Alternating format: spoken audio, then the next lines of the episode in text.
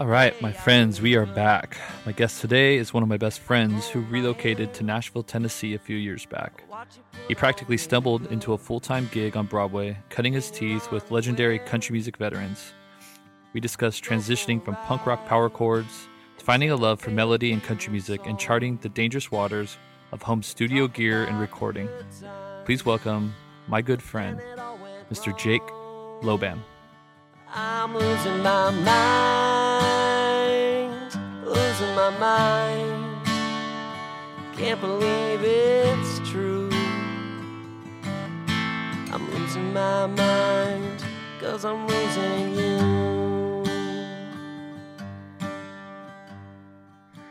All right. Every day. Are we doing it? Yeah. Yes. We're rolling. Cool, man. Hell yeah. I'm excited. I want this to be your longest podcast yet. Yeah. Dang. You're going to have to give Ashley a run for her money. How long was hers? Dude, I think we pushed like three hours. Wow. Yeah. It just, it was the first one. Yeah. And, well, it probably doesn't like help that her, her and I can just rap out for hours Yeah. anyway about nothing. So it was one of those where it just kept going and going and going. Yeah. And the next thing I was like, uh, it's been two hours, 45 minutes. and everyone's like, dude, is every podcast going to be this fucking long? And I was like, I don't know. yeah, but then you can go back and listen, you know, pick up where you left off. Yeah. Yeah. I don't think I ever really sit and listen to a podcast all the way through first go. No. I'll listen to, you know, 10 minutes when I'm driving to work, then another 10 minutes when I'm driving home. Yeah. Then I'm like washing dishes and So I'll listen to it's just it's always takes you like a month to go through one much. of my podcasts, huh? He's like, I'm, I'm still on podcast. I have, one." I have catching up to do. Yeah, Yeah, No, really do, that's but- funny. I do a lot of driving, and uh, so for me, it's just always well. Also, like a lot of work that I do, um, I'm doing stuff where I'm just working on something on my own, and Yeah. so I just like to have it on in the background. Yeah, and just kind of absolutely. listening. You're just basically just honing in on someone else's conversation. Yeah. Uh, I used when I lived out here, I drove a ton too, and I loved it because I would, I would listen to so much music. And what I would do is I'd listen to an album, and then a podcast, and then an album, Yeah. and then a podcast, and just Yeah. go back and forth. So then there's like music, conversation, so you don't talk to yourself too much in the car. yeah, But now I don't drive. In living in Nashville, I don't drive nearly as much. yeah. mean, so your your house is, I mean, it's like what ten minute drive. Yeah, it's it's six miles Yeah, from from downtown, so it's it's really close. Yeah. which is great because then it's six miles away from a lake too. So it's the best of both both worlds. It's awesome. I feel like that's a consen- consensus in Nashville is it's always like 10 minutes from something. Yep. It's like it's like everything's Yeah. 10 minutes away. And even I remember when I first moved there, and I'd tell people in Nashville, they'd say, "Oh, what part of town are you in?" And I would say, "Do- "I'm in Donelson," and they're like, "That's so far." I'm like, it, "It never takes more than 15 minutes." And like, "Exactly." Yeah. Like that's far. We're out here. I mean, everything takes 30 minutes to get to, pretty much. Yeah. So No matter how close or far it is. yeah, yeah. But yeah. Anywho, Yeah. I'm excited to be in California right now. This is amazing. The weather is so good. Right? Yeah. Dude, that's what's hard, man. yeah, so I was just in Nashville. I stay at Jake's house when I go there, and um, I fall in love with Nashville every time I'm there. Yep.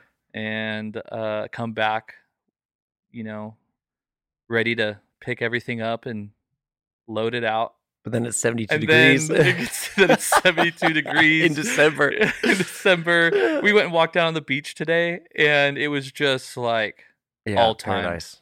I know. it is. But I do miss the weather. yeah, I miss it for sure. I mean, we went the last two days. We went on these like four or five mile hikes yeah, around my folks' house, and it's in t-shirt and shorts, right. which is wild, but it's Yeah. great And it's crazy. It's just like that all all year, year round. round, pretty much, which is crazy. But My thermostat's at that all year round in Nashville, though, so it's not yeah, exactly. uh, well, I mean, as long as we're on that, so you've.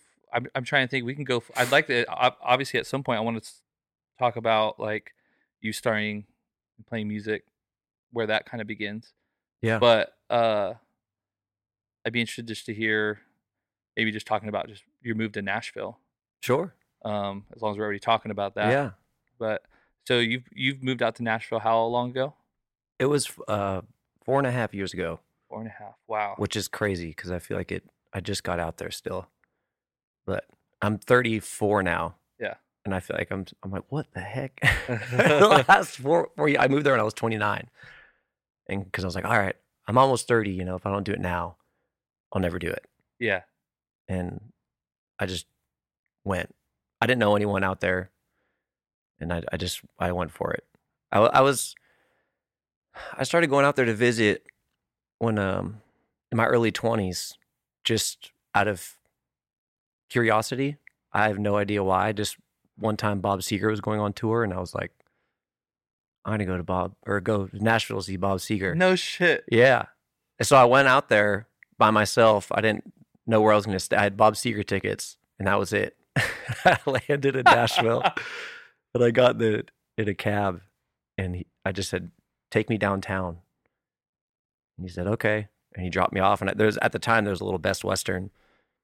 Um, I got a room there, and then I just went out. I just walked down to Broadway, and I was blown away. I mean, Yeah. it was just the coolest. That first night, I remember just going bar to bar to bar to bar, and seeing all these bands and and just being. And it was like a Tuesday night. You know, that was the Yeah. the weird thing. I just couldn't believe it. And every bar, I'm like, is it like this every night? And they're like, yes, it's Nashville. And I was like, oh my gosh. So I had a blast. And then I just kept going back every, you know, I was going maybe three or four times a year. I would just, I would look at who was playing the Ryman Auditorium, who was playing um, at different venues around Nashville. And if someone good was coming, like I saw Kris Kristofferson play there. So I would just keep an eye on the lineup and then buy a ticket and go. Sometimes bring a friend, sometimes Yeah. just go by myself, whatever. But it was fun. And then finally, I just went for it. I figured I was, I was paying so much money to go out there and visit. I might as well just live there and make a thing of it. So Yeah. I'm still there, but I love it. It's great. Yeah. I would, s- I know that the first time we went out, um, a few years back, and we flew in. I think it was a Monday, either a Monday or Tuesday, Mhm. and uh, we Ubered down and went straight to. I think you recommended maybe, and and they're like, go check out Roberts. Yeah. We're like, okay, whatever. So we went down and walked into Roberts. And it was the first spot we were in, and uh, first spot we went to in Nashville ever. Right. And walked in, and the band was insane. And I didn't even know necessarily who it was I was looking at at the Right. moment. I just was like, oh, these, these old timers are killing it. Yeah. We went and ordered uh, like two dollar PBRs Yeah.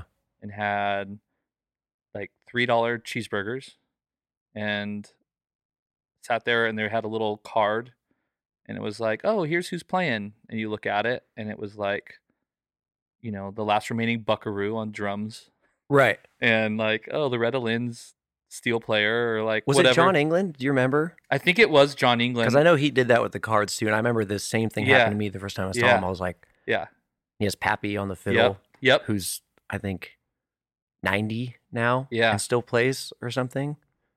He's old, Yeah. but which is a trip that i didn't even put that together that that's who that was yeah. but like from going back so many times like having met him i remember the last time i was there and he played I- with Lore- Loretta Lynn too yeah for a long time. yeah but I, I stayed i stayed at roberts on a monday night for like six hours like in the same spot and uh and i remember john england they they took a break and they came up and i was like throwing their tip in the thing and he's like oh yeah he's like you're jake's buddy right Yeah. and i was like oh, yeah and he's like he's "Dude, so nice. yeah he's like hey you, you want to jump on for a little bit like dude he'll let you i was like Oh, absolutely not best. i was like nope i do not want to do that i was like not in front of that dude I, but I love that guy. He Yeah. is so just so kind, such a genuine yeah good dude. He posted a picture, I was maybe a month ago, um, of him playing guitar, and in front of him on, I mean, he's right behind them. It's he's playing guitar, and it's Loretta Lynn and Jack White are singing in front of him.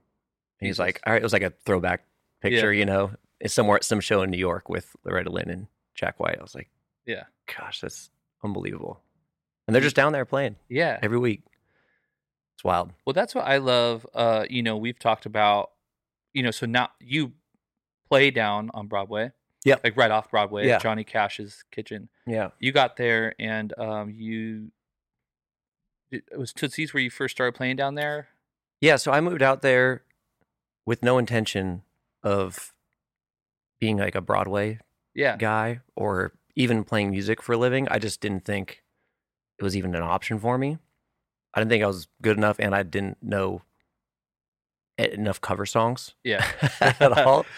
So I went out there, and um, I still kept my job in California, and I was going back and forth a lot, um, just working remotely in Nashville for a month, and then I go to California and and do my. I was a sales rep, and I'll drive around California and see my accounts. So I'd, I'd go home to California, see all my accounts, go back to Nashville, work remotely, and do you know computer stuff.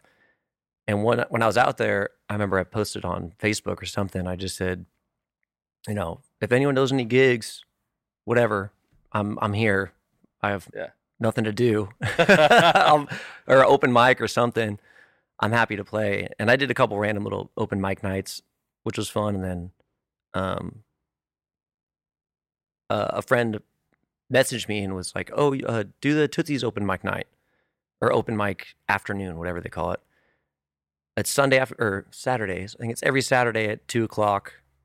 You can just go sign up and Yeah. sing at Tootsie's. And I was like, "Oh, cool." You know, I'd been there before. I didn't know anything about it, and I showed up with just my acoustic. I was like expecting to do some original songs to a room full of three people. Yeah. You know, like a Yeah. typical open mic night that you don't know about. You just show up. You're like, oh, cool, whatever. So I show up and it's packed. It's in the second floor. The room's packed and there's a full band on the stage. Oh shit. And I didn't know what was going on. You know, I'm looking around. I see this other dude standing there with his guitar and I was like, is this the open mic? And he goes, yeah, man. I'm like, okay, I, man, this is, is this like a, a band going right now? What's, what's going on? He's like, no, you sing with the band.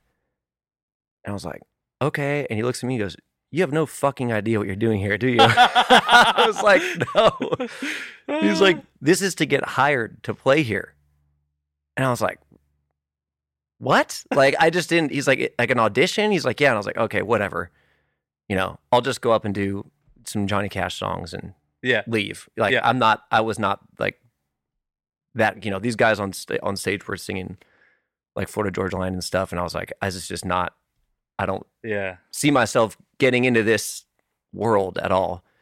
And I got up there, and the and the band was, and I'm actually friends with people in that band. I still play with them. Yeah. Um, they don't remember it, but I remember everything. Like, we got up and I did uh, Folsom Prison Blues and Mamas Don't Let Your Babies Grow Up to Be Cowboys. And then the host who did the hiring, he just said, "All right, that's good. You're done. You know, get off the stage." I was like, I was like, you know, I didn't expect Yeah. a- any anything. I was just Uh. I was just happy to be there playing. And I was walking out the back, and this old guy comes up to me, John Taylor, who's been there forever and does the booking and stuff. And he's like, he grabs my shoulder and, and he goes, Son, how serious are you about honky tonkin'? I was like, Who the hell are you? What? Like, I didn't, I didn't know who he was either. And, Yeah. and he said, Come back tomorrow, 10 a.m. for a meeting. I was like, All right. So then I left and I showed up the next day and it was a gig. I didn't know that it was actual. That was my first gig was the next day. and uh Jesus. it was with me another guy that got hired and my good buddy uh Russell who I'm still very good friends with. Yeah. He would like help train the new guys. yeah. And I told him right away I'm like, "Dude, I'm I'm in way over my head. You know, I I have a bunch of originals and then maybe 10 covers that I can do." He said, "Oh, Hoss, perfect. You'll be right. Just just just hang out and, and play, man. It'll be I'll, I'll I'll take care of it, you know." And he was Yeah. so so nice. And I remember he sound checked and with Waymore's Blues, Uh huh. And that's Like, one of my shit. favorite. And Yeah. you're also like, there goes one of my yeah, songs. exactly. but I was so relieved because I hadn't really seen anyone else there that did like Merle Haggard stuff or, or Waylon stuff, Yeah. and that's what I was into. And he sound checked with that. I was like, dude, you know Waylon? And he's like, yeah, man, like, chill out, you know? Yeah. I was all excited.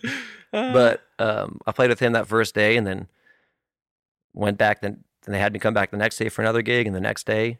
And I, I played there for for two years. Jesus. Yeah. That just, it just happened. Dang. And um, but after about six months of it is when I quit my job, you know, and I was like, okay, I can actually do this for a living now. And like once Mhm. I got a, a grip on how it works on Broadway and how you can kind of carve your own path down there Yeah. and make it work, you know?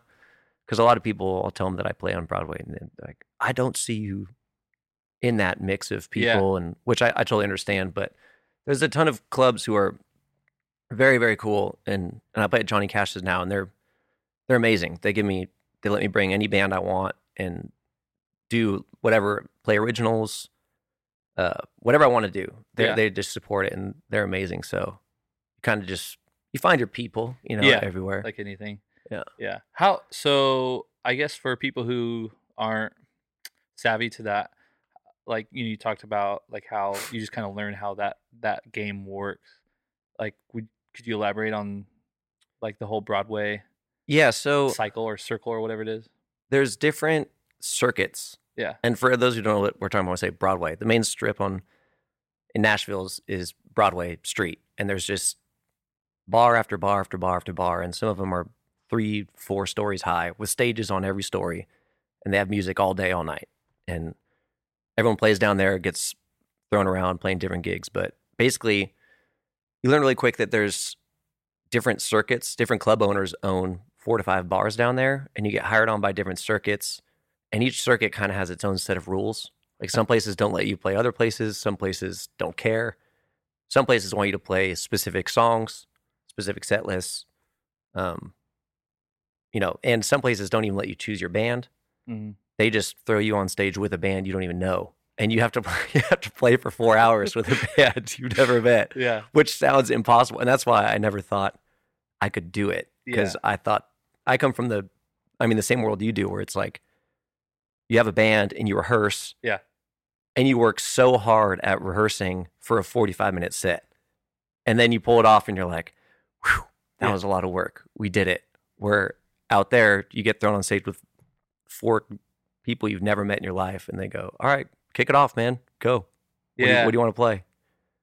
Fuck. I remember you telling me that that first trip we were there, we went to go see you at Tootsie's, and you you was like, oh, like oh, I got to call in and see, you know, What what, time what I'm time I'm playing, yeah. And where? And then and I'd be like, oh, so like, so is your whole band? And you're like, nah, man, I don't even know who my band's gonna be. And I was like- sounds crazy. like, wait, what? And you're like, no. He's like, no, I don't, I don't really know who I'm playing with till I get there. yeah, till you show up. And I'm like, whoa, whoa, whoa. So your entire band is all people. He's like, yeah, I might not even, I might not even know anyone.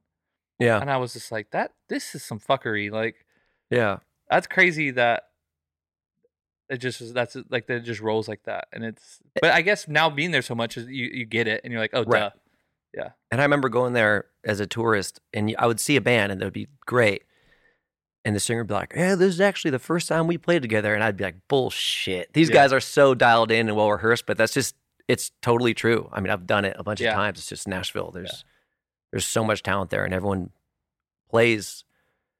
You know, I do usually five to seven gigs a week normally, Mhm. um, but I sing them all, so there's only so much four hour gigs you can do in a week Yeah. before you lose your voice. But you know, I know friends who are bass bass players and drummers that they do two to three gigs a day, Yeah. six days a week. So the amount of songs and the amount of practice that they get is unreal, and it's in front of a live audience, so it's a real sink or swim kind of environment. yeah And what I love about it is that in Nashville, I was I remember the first band gig I got booked on too. It was with um, another group of guys who I still play with, but I was so ner- I showed up and I was like shaking. I mean, because these guys like Bill Cook, the bass player, he played with Randy Travis for a long time, and he used to be Waylon Jennings' bus driver.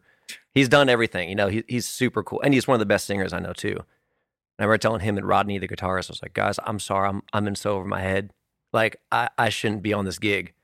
And they're like, no, man, we heard you do some acoustic stuff. You know a lot of Hank Williams, like, we'll be all right. And I was like, okay. And like, if you have any questions, just holler, we'll back you up. And they were so, so cool, just Yeah. so supportive and um just mentored me, you know, and that's why I still play with them today. And it's Yeah. it's fun now because that was about three and a half years ago. And now we're so dialed in. Like they play with me every week at Johnny Cash's and it's it's a blast. Yeah. It's awesome. But they uh they helped me out. Definitely like big brothers, you know. Very very cool. They didn't have to. I was just some Yeah. green kid from California which is also another thing where you're like, do I do I belong out here? Do I even say I'm from California? There's like this weird thing at first, but I mean, it's where you're from. Just I don't ever. Some people are like, you shouldn't say you're from California. I'm like, I don't care. Merle Haggard's from Cal- California. That's what I say. I'm not gonna lie, make up some story yeah. about where I'm from or anything, but Uh, yeah, you guys are super tight. it's I mean, that, this last trip I was there, I was there. I mean, I was went there at least three different times. yeah, and watch. I was just like, Jesus, yeah. so good.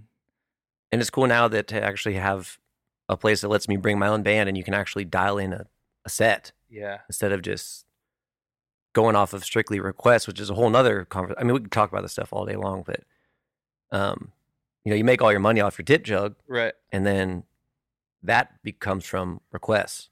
So I've done. I can't even tell you how many times that someone will come up, request a song that the band will know, and I've never sang in my life, and the band goes, "Do it, man. You got it. We'll kick Yeah. it off," and they just start going, and you just have to do it.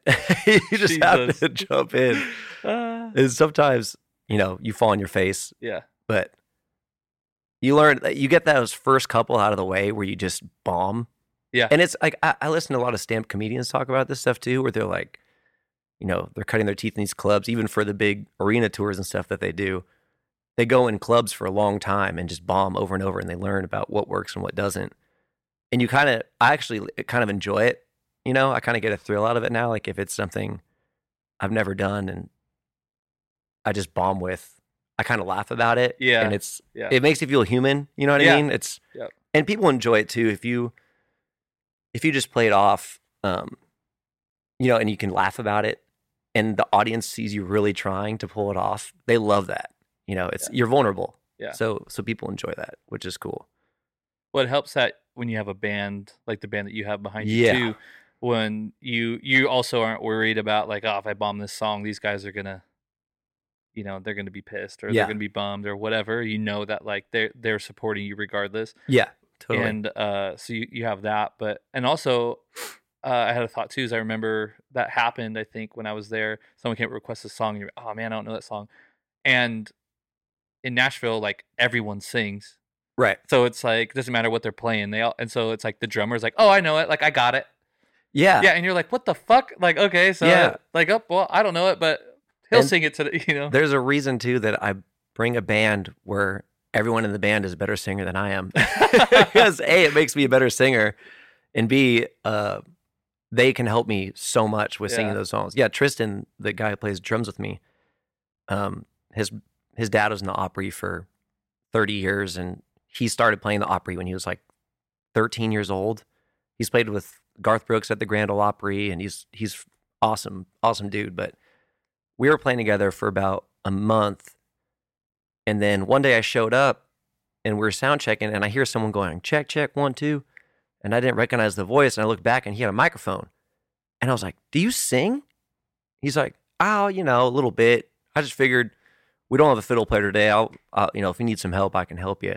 I was like, Hell yeah, dude. You know, I'm all about, you're up there for four hours. So the more diversity you can bring to a set, you know, with different singing and instrumentation, I think it's better yeah, especially if people are sitting there for three hours. I don't, you know, I think it's cool to hear different people in the band show off different talents. And um, he sang a song, and he, of course, was unbelievable. I was like, I can't believe you didn't, you didn't tell me that you were a singer this whole time, and I had to learn in sound check. but he's great. I'm trying to remember what song that was that happened when you were just there. I can't remember. It was something obscure. And it's funny because those, uh, the old school Nashville guys have been doing it for a long time, what they consider bombing or butchering a song Yeah, is phenomenal. I mean, it'll be phenomenal. They're like, right. oh man, I was flat on the second word of the verse. That's one. li-" I'm like, dude, it sounded awesome, man. I don't know what to tell you. It was super good, but Uh, those are those are the the people I've learned the most from in Nashville have always been, um, and I think they're the most underrated people in the town are the players. Yeah. like got you know guys that have been there for played on countless records, been on tour with all these people, and they still just play because they love playing, and they're all willing to help you and mentor you if you're not, as long as you're not an asshole yeah, and as long as you actually care and are trying to learn, you know, they're they're so so kind and willing to help you out with anything. I I, I ask so many questions con- still constantly because they're all so talented. And it's cool because they also let you kind of come to your own conclusions on stuff. You Yeah. know, even like with with certain singing techniques and things, I'm always like nerding out on. You know, I'll ask Bill, the bass player. He grew up singing gospel, and he he sounds like Vince Gill. He's an amazing singer, and he'll just be like, "Man, whatever feels good, dude.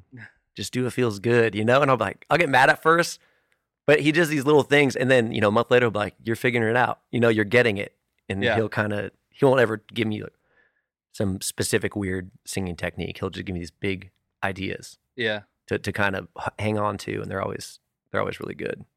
I've always picked up because every time I come out, I always notice like your the the change in like your the way you're doing things vocally, and like you could see different things. I can tell you're you've been working on doing this thing because I could see oh, your face constantly, and stuff like that. yeah. Which I love. I mean, I love seeing that. It's so Yeah. cool to come and just be like, holy shit, like you know, like I we played together before you were Yeah. out there, so obviously like you know I knew and at that capacity, and then playing five six gigs a week Yeah, they're for a year. four hour gigs. yeah, Yeah, and I show up and you're like, oh my god, like dude's killing it. Like, cool. oh, yeah, yeah. I'm glad I it's going the right And direction. And then it's like, yeah, and then it's like four years later or whatever, and and it's like this last time too. I was like, you know, I could see uh, like you being very intentional in like the way you're singing, interesting. Cool. and uh, and I, it's something I just picked up on, and I was like, oh, and I was like, oh, it sounds great.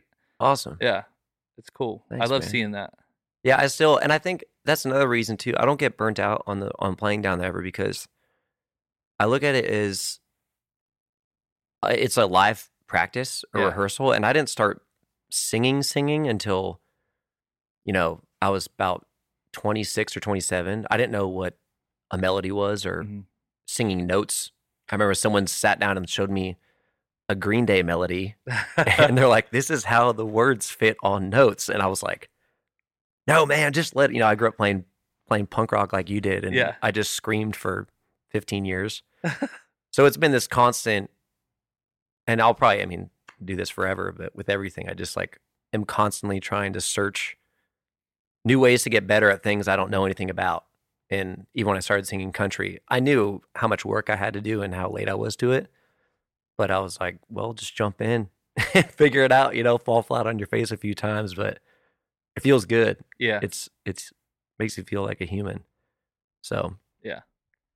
Um, well, as long as we're there too, why don't we touch on like getting to that point? oh like yeah. the early. Man, well, where do I start? uh, when I was younger, I wanted to be a professional skateboarder. 100%. Yeah. I was obsessed.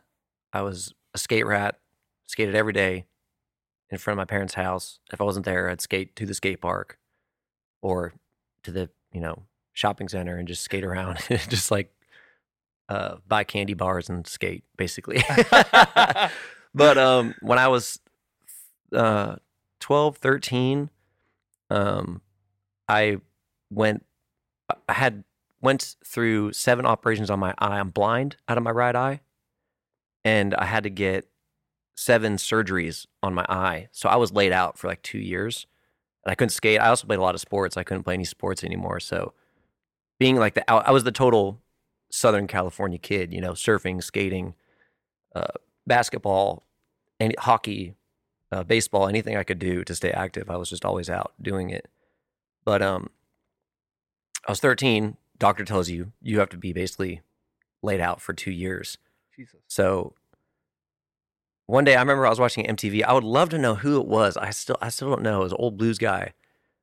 And I was just sitting there in the afternoon one day and, and watching TV and he had a sunburst uh, Stratocaster. And he was just playing some blues stuff. I don't know who it was. And I was like, Mom, I want to play guitar. And she's like, No way. I was like, no, I was like, I can't do, you know, I can't skate, I can't do anything. I want to, I want to play music. And she's like, no, like, we're "God we're not a musical family. Yeah. Just don't bother, because no one else in my in my family played any music. So she's like, nice try, whatever. You know, we'll we'll talk about it in another month because you'll be over it by then. Because I was doing so many things all the time, she'd get overwhelmed with how much, you know, like I want to be a skateboarder, and then a surfer. And I want to play baseball. So I was all over the place. But you know, I kept asking about guitar. I was like, I want to play guitar. I want to play guitar. And then finally, it was about a year later. She said, uh, "All right, if you save up your allowance, you know, you can get one." So I went to. I don't know if you remember AMX Music in Encinitas. Oh yeah. I think it's still there. I'm not sure. I know it moved, but I went there and I got a hundred dollar uh, Stratocaster ripoff Sunburst, exact same looking guitar. that I saw. I still have it, Yeah. and I actually just fixed it up, which is which is cool to do. I just fixed it up and been playing it again. But um, I went down there and just said, I want a guitar. You know, like I got hundred ten dollars. I saved up my five dollar a week allowance for a long time. And they gave me that guitar and some crappy little amp, and I went home and I learned uh like I didn't learn open chords ever. It was just like riffs. Yeah. I wanted to learn riffs. And the first riff I learned was the James Bond theme song. It's like Please tell me back then you were playing James Goldeneye, Bond yeah. on Goldeneye. Yeah. it's so funny to think about like Yeah. How that happened. But I remember I learned that and I was like, oh, it's on. You know, I'm gonna start a band. like, how- do I sit? like the way it's like what me, me and you always talk about. Like if you're gonna do it, just do it. Like Yeah. don't half-ass it, you know. So I started um just learning random riffs, and I, I didn't know what I was doing. I took I took one or two lessons, and um I had quit right away because the guy I got lessons from, he'd say, "Bring in a song you want to learn." And I'd bring it in, and he'd go, "Cool." He'd listen to it, and I'd sit there and just watch him write out the tab, Yeah. and then he'd go, "Cool, work on that, and we'll see you next week." Like what? Yeah, and then this was right when they started putting tabs on the internet. Oh yeah. So I found that out and I was like, Mom, these lessons suck. I'm quitting. I'm just going to learn by myself. And that was the last guitar lesson I ever got. But um, I just started learning stuff online. And then in junior high, I got bit by the punk rock bug, man. I just became obsessed with punk rock. I mean, obsessed. Because it was, you know, by the- at the time, this time, my eye surgeries were all done. I could play power chords on the guitar. so Oh, I thought I was like, I'm good. and uh, I started listening to punk rock. And, and it's funny because I think it was, I can't remember which podcast it was that you were talking about. Um, live records. Yeah. That's what got me so inspired to start playing with a Yeah. band. Is and it was I remember it was the Pennywise live album, Mhm. live at the Key Club. And I remember hearing the crowd and it was I'd never even been to a concert at that point. yeah. But I heard it and I was like, I need to be there. you know, like I need to be a part of this. I need to know what they're doing. And then um I don't know how the first band even got started. I met a couple other guys, you know, at, at that point you're in school and you're just like, who has a drum set? You know, there's no internet, there's no like Facebook. You just kind of ask Uh-huh. around, like, oh, this dude does. And they're like, I'm a jazz guy. And I'm like, cool. Well, I want to do a punk rock band. You want to do it? And they're like, I don't know how to do that. And you're like, well, we'll just get together and make noise and, Yeah. and figure it First out. of all, who's a jazz guy in like seventh or eighth it was grade? like a, it was like a, a, like he was in band, like doing, Oh, he was learning music the right way. Yeah, yeah, yeah. you know, I'm like, just go, Uh. da, da, da, da, you know, I'm like, just do that but faster. yeah, and No, really, really loud. but um, I started a a band in junior high, and I remember we started playing open mics in Encinitas, and then that led to, and then I like you know once I kind of got a couple of those gigs under my belt, I was like, okay, I want to write songs, and I was 15, and I started writing songs, and then I met a couple, and that's when I was like getting really into punk rock, and that's when I got like into um like social distortion was like my gateway drug Mm. you know? They were like and they're still my favorite band ever. I love them to death always will. But um it's funny because now i think about it they got me into like country and also more punk rock you know because from yeah. from social d in junior high that's when you know i started going down the punk rock rabbit hole and i started getting into like a ton of street punk like bands um like the casualties and and the unseen and all these all these guys that like lived in boston and new york um, and it was so fast and so aggressive and i just loved it like i'd s- i was like the teen angst like 100% you know i um i just became obsessed with like that whole whole genre and then found a couple guys and started this band it was called career soldiers and we started when i was 15 and i did that for seven years, Shit. and we went hard, man. I was, I was obsessed. Like we would practice twice a week. Started playing shows on the weekend downtown, opening up for bands that were on tour. And I remember when I was 15, uh, we recorded an, a demo. You know, got gigs, and I remember even getting our first out our first out of town gig was in Reno, Nevada, which was we were 15. We couldn't even drive, so I had to convince my brother to drive us to Reno. and he he was uh I think 17 and my mom, oh, my poor mom, I'm sorry, mom, but I'd be like, Mom, I'm going to Reno this weekend. She's like, What are you talking about? Paul's taking us. Don't worry about it. We just leave. We just it. leave school and drive to Reno and go play some punk rock show for like forty bucks, and then um, we put out a full length. We got, and a long story short, we got signed to um, one of the guys from the Unseen. He has this record label. It's called ADD Records, and we got signed to his label, and um, the record did pretty well. And we went on tour. We finally got out of high school, and we just hit the road. We did, I think, seven U.S. tours and Canada tours, and we just were on the road constantly. It was so much fun. I learned so much. It was a blast. I think that's what I really wanted to do as well. Why I was so drawn to music was just the travel Yeah. and, and getting out and seeing new places. And um, we just hit the pavement hard. But it was wild, man. Those were wild days. I, I look back, I'm like, I can't believe I did that. I can't believe even my That's family like let Yeah. me leave the house. Is what we were doing. yeah, I didn't realize that you had started that that band so early. yeah. Yeah. And it's funny now because, like I said, I'm 34 and people were like, man, you've changed, dude. Your old band was like so punk rock. I'm like, I was 15 when I wrote those songs. Like, that was No over shit, half my dude. I lifetime ago. changed. Yeah. I'm like, I'm like, I'm, they're like, don't you want to play those songs again? I'm like, no. Like, I, I did it so long and, Ah. and, uh, and so hard. I just got so burnt out on it. But we toured a lot and we put out another record um, that did pretty well. And um, went through, I, we didn't, we had pretty much the same lineup. We went through one drummer change. That was it, you know? And then I remember uh, I got picked up to play bass guitar for The Unseen, this band from Boston. They're like my Yeah. favorite band growing up. I love them. And um, they helped put out our first record and then they took us on tour to open up. So we became buddies. And they were, I mean, they played like, they were a big Warped Tour band. They did all this like really big stuff and they needed a bass player, which I didn't even play bass. And they're like, Do you want to come to Europe with us and play bass? And I was like, I'm down. you know, Yeah. I was like, Hell yeah. So they sent me a set list and I remember I sat in my, my bedroom and just learned, that was the first time I learned songs by ear. Hmm. You know, I just sat with the bass and I was like, and that's still kind of how I figure out if I'm jamming with someone. I always find the bass note Yeah. and then go off that, like if I'm playing lead guitar with it or whatever. But I learned their set list and flew to Boston for one band practice, and then we are in Germany the next day playing for seven weeks. And that was wild because we got to play with like, oh man, we played with Rage Against the Machine.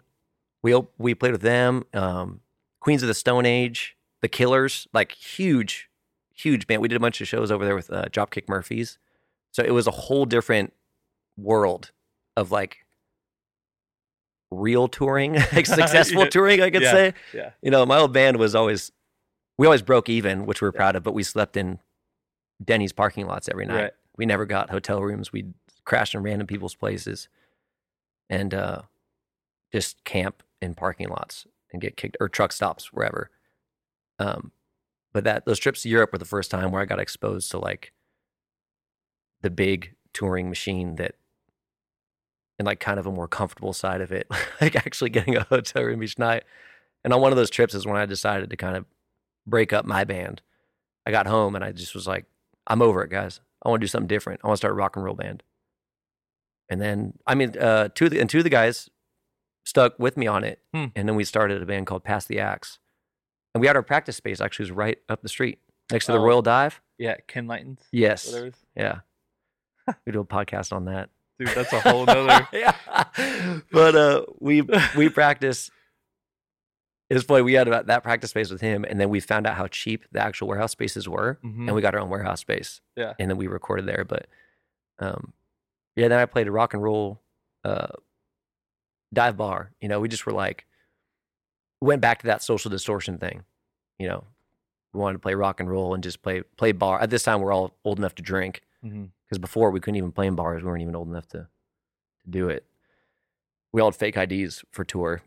they were awful. I don't know how we didn't get them taken away, but um, we started playing San Diego and we got to open up for Social Distortion. That was a, a bucket list moment for me for sure. And then we did that for, I did Career Soldiers from like 15 to 21. And then Pass the Axe was from 21 to I think 20, I was like 25 or 26 years old. And then um, everyone, it wasn't, it was fun, man. We just, we went to California or like up and down California. You know, we'd go out to like Utah and play our buddy's bar out there and wherever we could. And then everyone just kind of got older. You know, it wasn't like, it just kind of dissolved Yeah. and um, it was getting harder to like get everyone together for band practice. People were getting married, and uh, it was hard to get people together to record. Just typical, you Yeah. know, growing up stuff. It wasn't any any type of like hostility or whatever. And then, um, I somehow had the idea to be like, I'm gonna do country stuff. Just like. Because I always loved Johnny Cash. So I Yeah. was like, and I love Social Distortion. and- Yeah. and Mike Ness's solo records. That was like my first introduction to some of my favorite music that I I listen to now, like religiously, that I'm obsessed with. But I was just like, man, that'd be cool. You know, I didn't even have a acoustic guitar Mhm. till I was in my late twenties. I just played power chords on a Les Paul. You know, just freaking hard and fast. And um, I got my first acoustic guitar, and uh, that's when I started learning about like melody Yeah. and like open chords, you know? Because before I'd be like fifth fret power chord, like I didn't know what I didn't know what anything was. So I started learning about open chords, and and that's when I started learning about music theory, and then that just got me obsessed with songwriting, Yeah. like the singer songwriter stuff, and and then Bob Dylan hit me, and then that was just like game over. I was like point of no return. And that's how I ended up in Nashville, I guess. Really, is through all that. Well, that's when I met you. Was uh, it's funny. So, I f- had first, I may have actually met you that night, but the first time I had ever saw you was at uh Casbah, and you're Oh, no way. You're opening for With Whitey Morgan. Whitey Morgan. Yeah, And uh, I remember because we we were going to go see Whitey Morgan, yeah. and I was just checking out who was on. you know, Cool. I was like, oh, who's this? I was like, I feel like I recognize his name somewhere, or something Right. like that. And then we ended up having like mutual friends, and and Yeah. uh, and you did that show, and then I remember I saw you posted something like you're doing gonna do something at the Kraken, Mm-hmm. and I think Shane Shipley was had mentioned it, and I was hanging out with Shane, uh, you know, off and on there. And he's like, "Oh yeah, my buddy Jake." I was like, "Oh, we just saw that dude at the fucking No Casbah the other That's night." so cool. I didn't know you're at that show. Yeah, That's awesome. and uh, which was just a great show. And then yeah, so it was a trip, and that that that kind of just all like really. And I and that was another thing too is because you by that time, I don't know how long were you doing country music? Not even a year. Yeah, I mean, because I remember I wanted to start doing it, and I got this black acoustic Fender guitar, and I remember I learned um, "Good Hearted Woman" and "Mamas Don't Let Your Babies Grow Up to Be Cowboys," and it blew my mind because the both those songs are essentially the same three chords over and over, and I was like, "Dude, this is like punk rock, man! I could." I could learn this. Like Yeah. I could actually, if I learned the chords correctly, which Yeah. was, you know, I had to do that first. You know, I could, I could pull this off. So I just buckled down, started learning a couple of those songs, and then um, I, I didn't know anyone to record with. I, I Mhm. wrote I wrote a few songs, and I was like, I want to do an EP. And that's what everyone does. Like, I want an EP. and I didn't know anyone, so I called up my buddy and said, Will you come bring your computer in my garage? I want to play all the instruments. yeah, And I got um, I think it was three songs or four songs. I don't remember. It's called the Tough Love EP. There's still some floating around there if anyone has one. It makes a great coaster for your beer. But but yeah, he came over and um, I played the drums myself. I played the bass. I played everything because I, I think I like signed myself up for these projects because it just forces me to like really kick into work mode. Yeah. You know, like I don't know. Like even my, my mom would be like, Why are you doing why are you putting yourself through this? I'm like, No, but I love doing it. You Yeah. know, it's fun. And and I did that little EP where I played all the instruments on it, whatever. And then I was like, I gotta have a band. So I went to Craigslist. this all sounds nuts, but I went on Craigslist to the musicians. Do people still post that? Is it like gigs. Yeah. It's like wanted gigs wanted. yeah, like gigs or like bands wanted. no idea. And the first thing I saw was a post that said country singer wanted for this band out in Santee. And I was like, this is so bizarre. Like the first Yeah. so I called I I called the number and he's like, Yeah, we do a lot of like top 40 country and stuff. And he was telling me about the set list, and I was like, Oh, that's cool, man, but I don't really I don't want to learn 80 songs Yeah. that aren't mine. You know, that was like my first exposure to that like cover uh, band kind of Yeah, yeah. stuff. I was like, I had, I want us to do originals and you know like some Waylon or something. He's like, well, hey man, you sound like cool dude. Why don't you come down and just jam with us? And you know, we'll just see what happens. So I drove down to Santee and I was so nervous because it was like these old country guys and out there that play rodeos and stuff. And um, I remember they opened up the garage and they were like, I was on time. I'm always on time. And I think I might, I drove from Encinitas. So it was like, I was maybe like two minutes late or something. It was Oh, like okay. 502. Yeah. And they opened the garage. They're all sitting down at their instruments. They're like, you're late. I was like, oh, man. Ah. And I was like sweating, you know, like just drove in traffic for an hour. And I was like, what do you want to do? And I was like, do you guys know Folsom Prison Blues? They're like, yeah. And then we we played that and they're like, all right, cool, man. Yeah, if you ever like, you know, need a pickup band or something, we're down to jam. yeah. And those were the guys that played the Casbah with me. To Yeah. open up with White. Like they were, they ended up being super cool guys. Um, and they played the belly up with me and stuff. And that that was like my first band. I just went into the the unknown. That's so wild, man. It's it's a trip that that's like so much. That's what people, especially at some point, that's what you used to Yeah. do, is just be like, um, gonna see who's who's around town wants to play. yeah. You actually, a funny story is, uh, you know, the band Little Hurricane. Uh, they're Um, like a local band. cool. They've done done really well. they started off as they're they're a duo, Right. Um, uh, and it's they kind of did the same thing. It's like, uh, one the guy had a, a ad or something, and then this and the drummer, um, she was looking for someone to play, and they end up living like really close to each other, right. and they started jamming, Awesome. and then it, it just became this duo, like guy girl band that just blew up. Isn't that wild, man? Yeah. Now they're married and have like two kids, and Really? it's super trippy. But it's funny. It just started out with Craigslist. Yeah. I mean, that was because before that, it was like you know the sign at the music shop said like, yep. bass player wanted for Yeah. reggae band. Like, call Steve. Yeah. You know, like- It'd be like the thing with, where all the tabs are cut. Yeah, you know, it's like a phone Yeah. number. Like, that was totally it. yeah. And then I remember I started doing the um I was playing around town with those those uh guys from Santee and stuff and they were they were great. They were just like I started getting a lot more gigs, you know, started picking up and and they were like, "Hey, you know, this is fun, but th- we weren't making any money." Yeah. And I remember even that gig with Whitey, uh the venue didn't pay us a dime and Whitey paid us out of his pocket cuz he's awesome. And that was like I'll still never for- it's like, you know those moments you're like, Yeah. I'll never forget that. That was super super kind of him. Um, but they're kind of like the band. The band I was playing with was like, yeah, you know, we're driving an hour and a half to get to these gigs, and like we get a couple beers out of it, which is good. Like it's great, we love Yeah. you, but like if you want to find other guys, you know, we're not mad about it, kind of thing. So uh, that's when I started playing at the Kraken, doing Yeah. Re- Revival Mondays, and that's like how I met, you know, you and Yeah. and so many other people, and that was such a cool, a cool thing to just meet all these like-minded people around. They were even so close, I had no Yeah. idea. It was kind of like the hub, at least for me. That's Yeah. I met like David Mills and Yep. and all of them. He he came down with his pedal steel, and, and then I ended up playing with him. You know, him, Yeah. you, all all those guys.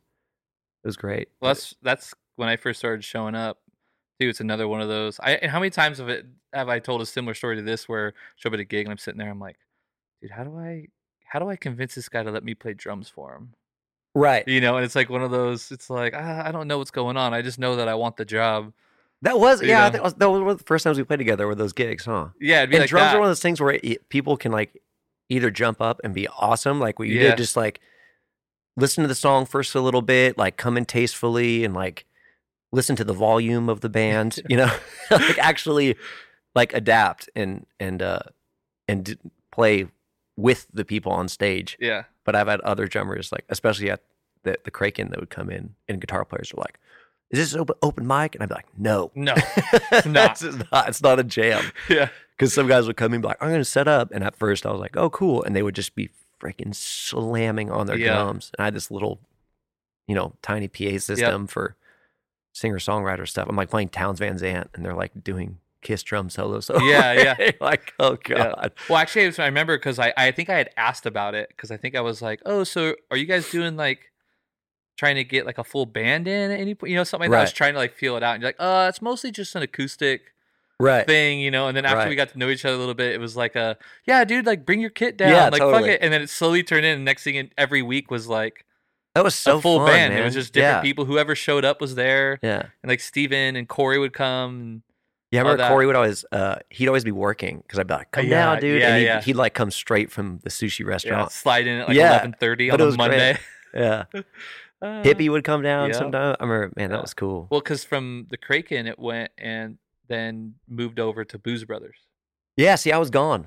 I still haven't been one of those.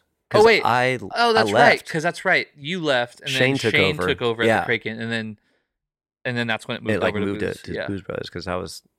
I remember I was like so bummed because I started doing that. and It was so fun, yeah, and then I was like, "Oh man!" I know. We were all worried. We are like, "What's gonna happen?" Yeah, I was so I was like Yeah, devastated. I'll get the Facebook memory pop up sometimes. Yeah. it's like the farewell con- like farewell flyer I made. I'm like, "Oh man, that was like so cool." yeah, And now, I mean, Corey's out in Nashville. Graham's out in Nashville. yep. Hopefully, you soon.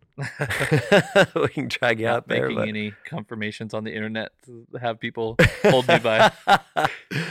but yeah, it's cool. I like seeing too what everyone's still doing here. It's it's awesome. I don't, you know, and it's kind of a bummer because well, especially this year, every time I've come home, there's not any because of COVID. There's not really any Yeah, any gigs happening, the normal stuff. But whenever we do come home, we always try and go to Booze Brothers or Yep. something just to to see what's going on.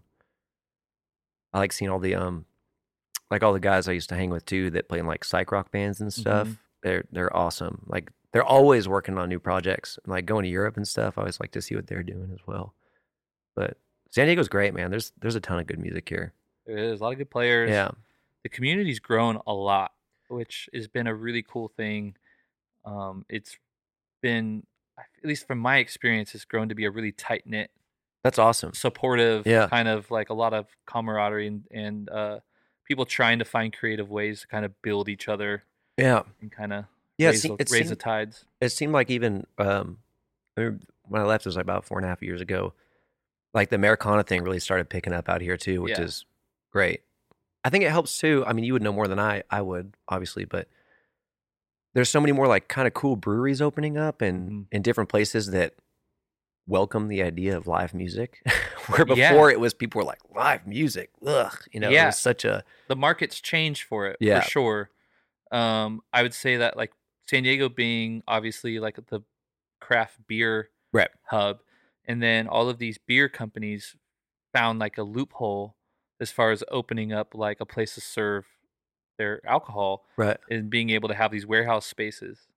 And by having a warehouse space in your own and serving your own facility, as long as you're just serving your own beer, you didn't have to have like a full liquor license. Oh, gotcha. So all these places kind of figured that out, and so now all these breweries open up, and they all have you know these Yeah. huge facilities, and and so many of them have just piggybacked on that. Like, well, let's fucking do music, yeah, it's great. and because it's someone either involved in the brewery or some aspect of it, they're either in a band or Right. their friends are in bands, and it just becomes a thing where Yeah. it just kind of like where they have band practice in their brewery. Like, Yeah. yeah, it's totally one of those things. But I remember uh, Booze Brothers was like the first place I played at like that where I just I loved it. I was like, this is like this works. You it know, so I'm not. well. yeah. You know, I'm sure you've done those plenty of the gigs too, where they're like, oh yeah, you guys are on at 1 a.m. and it's Wednesday, and you're like, oh man, like you don't even know what time you're gonna play till you show up. You Yeah. show up at seven o'clock. Yeah, you guys are on at one. You're closing. Oh, cool.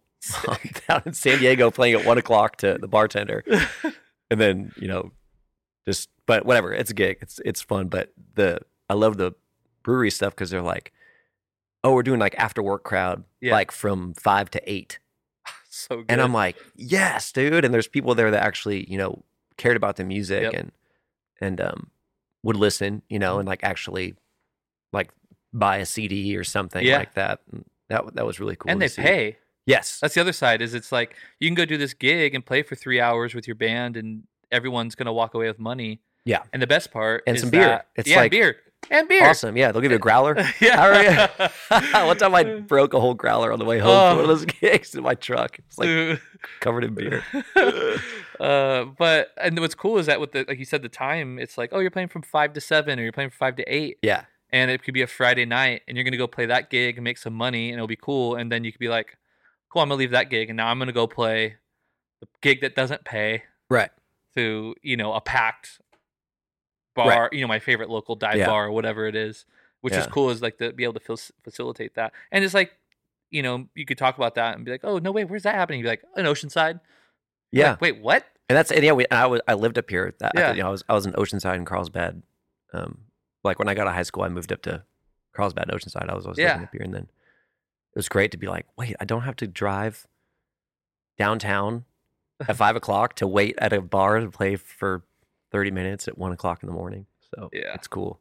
It seems like I just looking from afar in Nashville. It's it's really cool to see all the new places opening up and welcoming acoustic stuff, band stuff, whatever. Yeah. But still, it's it's it is dynamically, you and again I say all that like oh we got all this stuff going on it's really cool and it is so dynamically different every time I go to Nashville. Oh, for sure. like, yeah. This ain't Yeah. shit.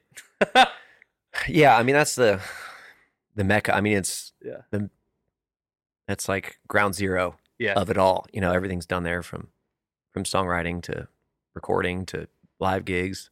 And it, what's cool about that town is that there's so many different routes you can go within music that I didn't know. I, I didn't even know.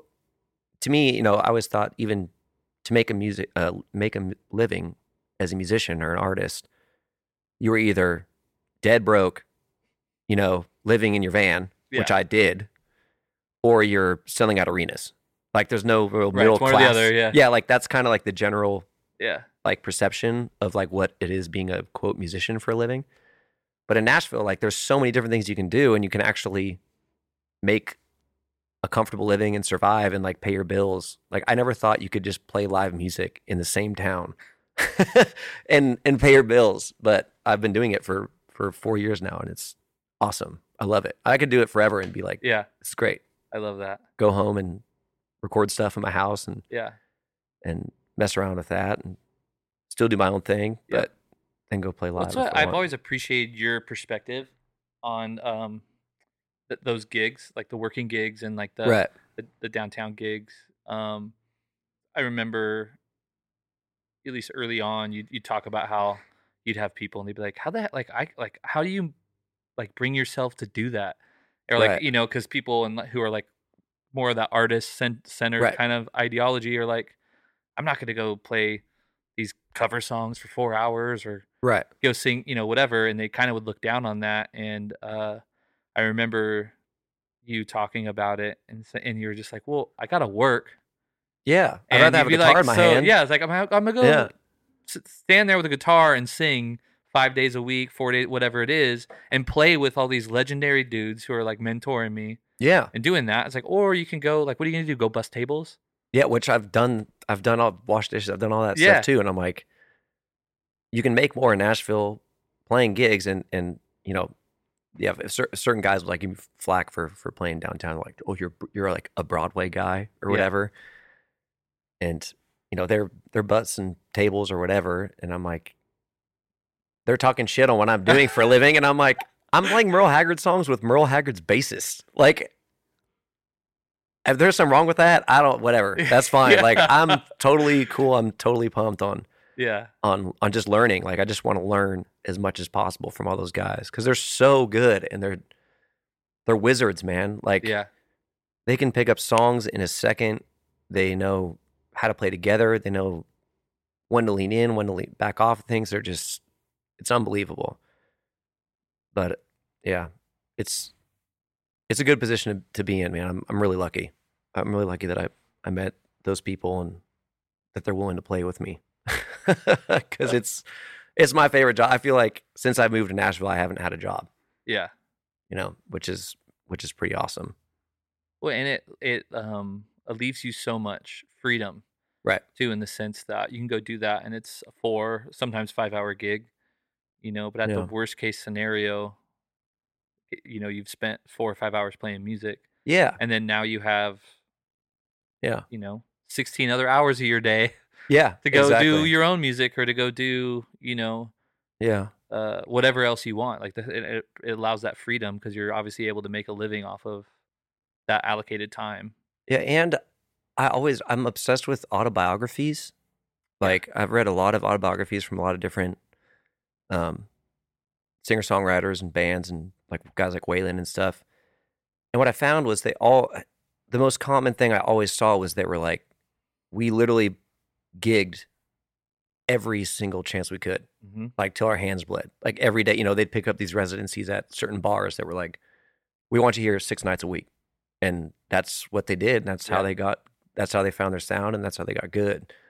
So I kind of took a lot from those books that I would read and be like, okay, I'm just going to do that Yeah. because I'm not going to be like, I'm going to be selective and like pick the right. I was Yep. like, you got a gig, bring it, man. Let's rock. Like, let's Yeah. do it. I want to get better and kind of use it. It's like we were saying earlier about trying to evolve and grow and learn new techniques. It's it gives you a platform in front of a live audience to try things that you haven't done before, which I think is so valuable, Yeah.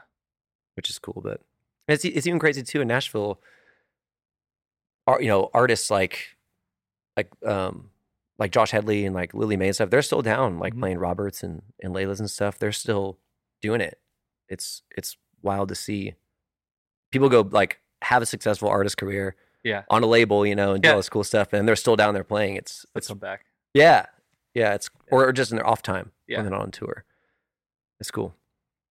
Yeah, it's it's rad that um so much of that allows for that flexibility too, because everyone's doing it, everyone's in it. Yeah. So it's kind of a understood thing. It's like uh we don't we don't expect that you're going to be here for five years straight. You know, we know Right. that you you you know this is this is your job for the day. Yeah, You know. everyone's bouncing around too, going on the road, coming back, recording, doing whatever. Yeah. Which, by the way, the place looks great. Thanks.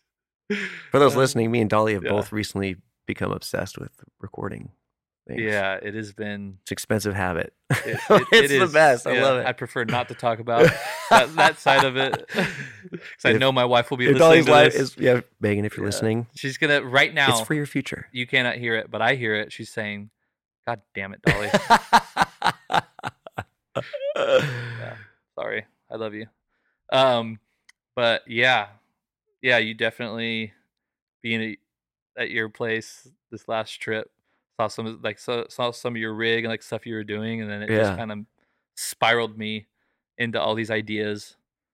Yeah, and it's weird too. I I think about why I got so into it because I've never been like a, a gear nerd, you know, even Right. with like with guitars or amps. I'm always pretty basic, you know, like oh that guitar sounds great. Uh, I want that Yeah. guitar. It sounds good. Like it doesn't really matter what the model is or anything, but you know I can't dis- dissect a guitar. I can't tell every piece of wood that's on it. You know I know the basics. Obviously, I've been playing guitar for a while now, but some guys I'm like, I lay talk about it and it's almost like a foreign language, like Yeah. some of the stuff they're saying. But with recording, I just like took to the I love the gear. It's like we were saying earlier, I just I'll watch like comparison videos on YouTube. Like mic comparison videos for like Hours, hours into the night. Dude, hours listening to them like A B Yeah. A B between stuff. Like and I'll rewind it and watch it Yeah. again. I'll be like, oh, ah, like I don't know, but Is that one worth the extra? I can't. but what's cool and what I've noticed is that because I've gotten so into recording, it's made me want to write more. yeah, And now, like when you kind of get, um, like I love recording. I love being in the recording studios, and I, love, you know, just I love everything—the soundboard, the compress. I love this the feel of like a good recording studio. It's it's great. Some people have anxiety attacks, but I love it. yeah, me too. So now that I have the ability to do basic, and I did that uh, album earlier this year, just in my house by myself, and then like once I was able to, I could, I saw that I could do that, and I was like, oh man, here we go. Yeah, sky, uh, sky, sky's the limit, and that's where it gets dangerous as far as fine gear and mics and stuff. But Yeah. it makes me, it makes me write more because I can kind of work backwards Mm-hmm. like now, you know, before you start writing a song, you don't really know what's going to go. Where now it's like, I'll, I'll like think about a certain, a certain preamp or a certain microphone and what guitar sounds good with it, and then I'll be like, oh, you know, it would sound, and then I'll, I'll go backwards from it. Like I'll think of the finished product first. Reverse engineer it. Yeah. Yeah, yeah, I'm like yeah, exactly. Reverse engineer it, which is something I've never done before. Yeah. That's true. It's it's a whole new technique, but it's cool. So it's so rad living in a time where we can do that ourselves. right, That we have all of it at our fingertips. It's another thing where I'm just shocked that anyone can still come up with an excuse to not do something at this point Mhm. in time, because literally YouTube University, anything, man. dude, anything you want to do, you can literally fucking do yourself if Mhm. you're willing to do it. Like, yeah, and you don't even have to spend a lot of money. You could start basic Right. and still do a lot. And Yeah. with the internet at your fingertips and programs that are right there that are accessible, that are user friendly, that are mostly intuitive and like yeah, obviously nothing's going to take away from, you know, a million dollar studio. Right. Like Yeah, I that is mean- still always going to be what it is. Yeah. But at the end of the day, And when we can afford it, we'll be there. absolutely hundred fucking percent. Yeah. Yeah. Just just to be able to be there. It's Yeah. like at that point too. But but that's something that I learned and the value, like, and I've just always been that way. If I can find a way to do something myself, right.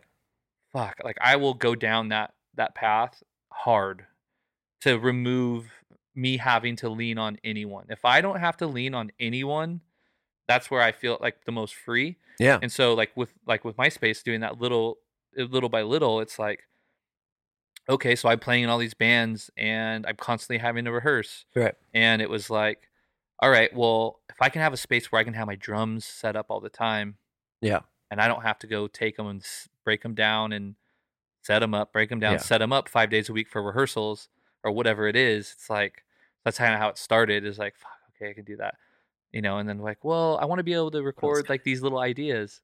And then it became like, well, how do I record like we're going to be in here like fuck i could just record i could just record our rehearsals I love the process. yeah you know it's like okay well now so to do that well i gotta have at least a few mics for that Yeah. and you're like well fuck now if i just get this one mic like the vocals will sound so much Yeah. better you know okay now what about the you know so it just becomes that thing but it really does it gets to a spot where eventually over time you can completely make yourself self-reliant right. think about how many dope records have been done All my favorites. dude that are just like simple and they've been done with like a couple mics Yeah.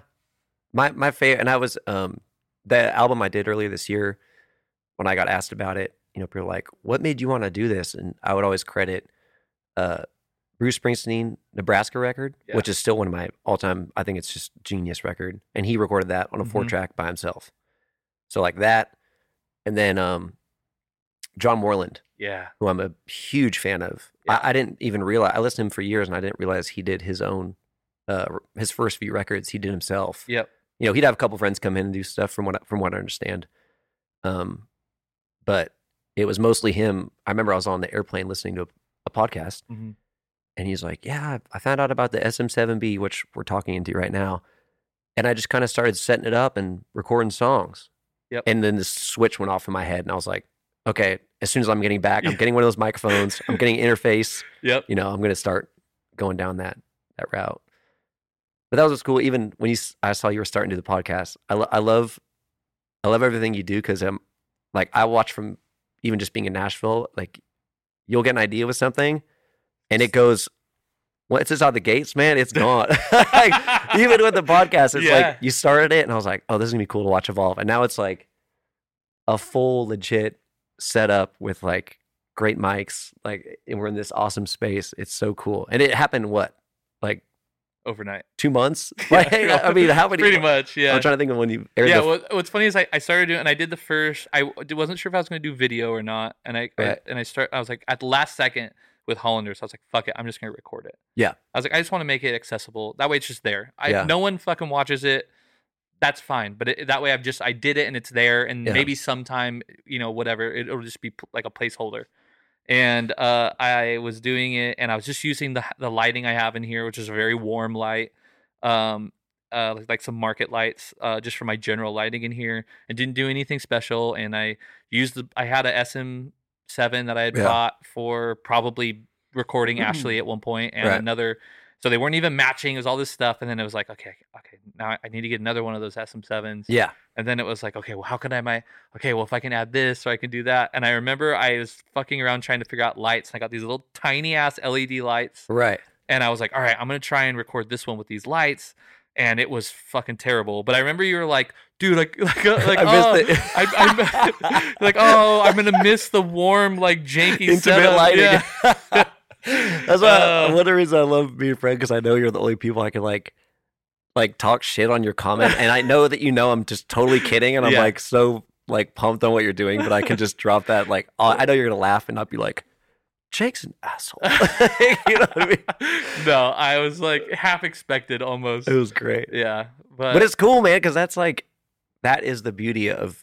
I mean, really, this whole conversation we've had is just just like just dig in, man. Like yeah, double get your hands dirty just whatever you got you got an iphone and a mic Yeah. like start a podcast Yeah. you know go for it if you don't have a mic use your cell phone like Yep. there's there's a, a a way to do it and it's been cool to just in it's in so little time little time it's evolved i mean you are interviewing pete in nashville at a studio like Yeah. that was so cool whenever you came back and you were Dude, like lit up I was like, honestly, that it's one of those so things cool. where like I've never had bigger imposter syndrome right than like halfway through that conversation with Pete interesting because I'm just sitting there and here's what I'm thinking is that I'm realizing that the conversation I because I'm doing like what I'm doing with you is, like I'm just I'm just interested in the conversation. right I'm less interested in the content as far as how deep it can go or like how yeah intellectual it can go or whatever. But I'm sitting there with someone who like in his studio, which is like this in epic Gosh. spot, who's a wealth of knowledge on all Yeah. of these things that are very technical that I have no idea about. So like I'm directing kind of this conversation with him Right. just to have a conversation with him, but acknowledging that I also want to like tap into like his world, but I have such a shallow like understanding of his world. You know, so for people who typically would be interviewing someone like him, like they're gear nerds. totally They're super fucking nerds. And they like what they're looking to get out of him is so much deeper or so much further down a rabbit hole that I don't even know exists. And so it was about halfway through that conversation and about two glasses of tequila that I was just like, dude, what the fuck am I doing sitting here? Like, you start I sweating to a little bit and be like. And I was like, dude, I, I better start thinking of some like really good questions to ask or something. yeah Like, you know, I just, in, in being like, I want to make sure I can get everything out of it. But yeah, super wild, super crazy. That was one of the crazier. But I think what was cool, I when I, I listened to that interview, I mean, the vibe I got is, um, and obviously don't want to speak for either of you, but you can, you can, t- I'm guessing he gets asked about those Yep. super nerdy gear talk stuff all, the time. So it was super cool to have like just a refreshing, even when you're, you're, can you just explain to people what mastering is? Yeah. Was great. Cause I mean, Yeah. it's something that so many bands and people don't do or skip over Yeah. and to just hear someone like that explain it and break it down was awesome. I Yeah. mean, just reassuring and, and- Yeah. and, good for people to hear. Well, and that's kind of what I, I also acknowledging that like that's not the, the gear nerds aren't my Right. my market of people. Yeah. And not that I have a market, but they're just not the general people that are. Yeah. Um, and so that that was definitely You're not going to talk about EQ for no. an hour and a half. Also, I can't because I'd literally be like, oh yeah, totally. Uh, one day we'll see. yeah, but yeah, so it was that was uh, I was really super fortunate. Yeah, that was Such killer. a cool dude, such down to earth, just genuine, nice dude. super cool. Super fortunate to have crossed paths and remain in contact with him. I'm, see, I'm interested to see what I'm interested in a year from now where this podcast will be at, what you'll be doing. I don't even. That's wild to think about. Yeah, don't. I, I don't think about that. Hopefully, we'll, there'll be normal live gigs again. Yeah. Speaking of, so I obviously have to ask in the middle of COVID, but how has all of that been for y'all out there? And I know it's it's it's different. California is, a different Yeah. world, is a different planet seemingly than the rest of the country. But I know that you guys kind of had some of your own, and especially with you know you and Megan both had COVID at some point. Yeah. Yeah. Yeah, we got it in October. Um, I mean, like everywhere, it's the whole thing has just sucked, you know, especially Yeah. for anyone in entertainment, whether it's, you know, theater, uh, musicians, bands. I mean, I have tons of friends in Nashville who are live sound engineers that have been out of work all year or, uh, you know, recording engineers, whatever, stage techs. Yeah. And, um, I've kind of lucked out though, as far as work. We were shut down from, I remember March 15th was my last gig, my brother's birthday. And then, um, they, sh- they closed downtown down, which I didn't think was possible. I remember hearing about it and being like, That is a fucking locomotive train just running. Yeah, so I just, just- to shut that thing down is like I I couldn't believe it, and it was supposed to be for ten days, and then it was like, okay, another week, and then it was like a month, and people were freaking out, you know, because at this time there wasn't really any unemployment set for people. Mhm. There was like MusiCares and these organizations that were a huge help, like to me and a lot of other people in Nashville. But I lucked out because in June, Johnny Cash has opened back up because it's it's a restaurant mhm. quote unquote. It's I mean there's bars, but it's um majority of their business is food. So they've been open since the middle of June, and I've been playing there um three four days a week yeah. since. So the the downside is that it's half, you know, sometimes quarter capacity, half capacity, so there's way less people. Um, you know, there's no dancing. You have to wear a mask if you're walking around. All, all the normal Mhm. rules that are pretty standard everywhere. But the upside is I've kept a job through all this, and I'm so grateful. Yeah. because you know that that place literally saved my ass Yeah. totally, and some of the guys in my band too. You know, like kept us afloat. And even when um, the shutdown was was happening in the beginning of summer, they kept feeding all the uh, bands and bartenders. Mhm. They would open the kitchen and do like takeout orders for free way. for the whole family. Yeah, they were amazing. So I, I'm forever loyal to that place. I, lo- I love them. That's super cool. Um, that that was great. But yeah, we, uh, me and my girlfriend got it in October. Some places are, um, I mean, we don't. There's no way to tell where you got it. I don't know. You could have a million conversations, but I know people have gotten it from all sorts of different different spots. But um, some places are more relaxed.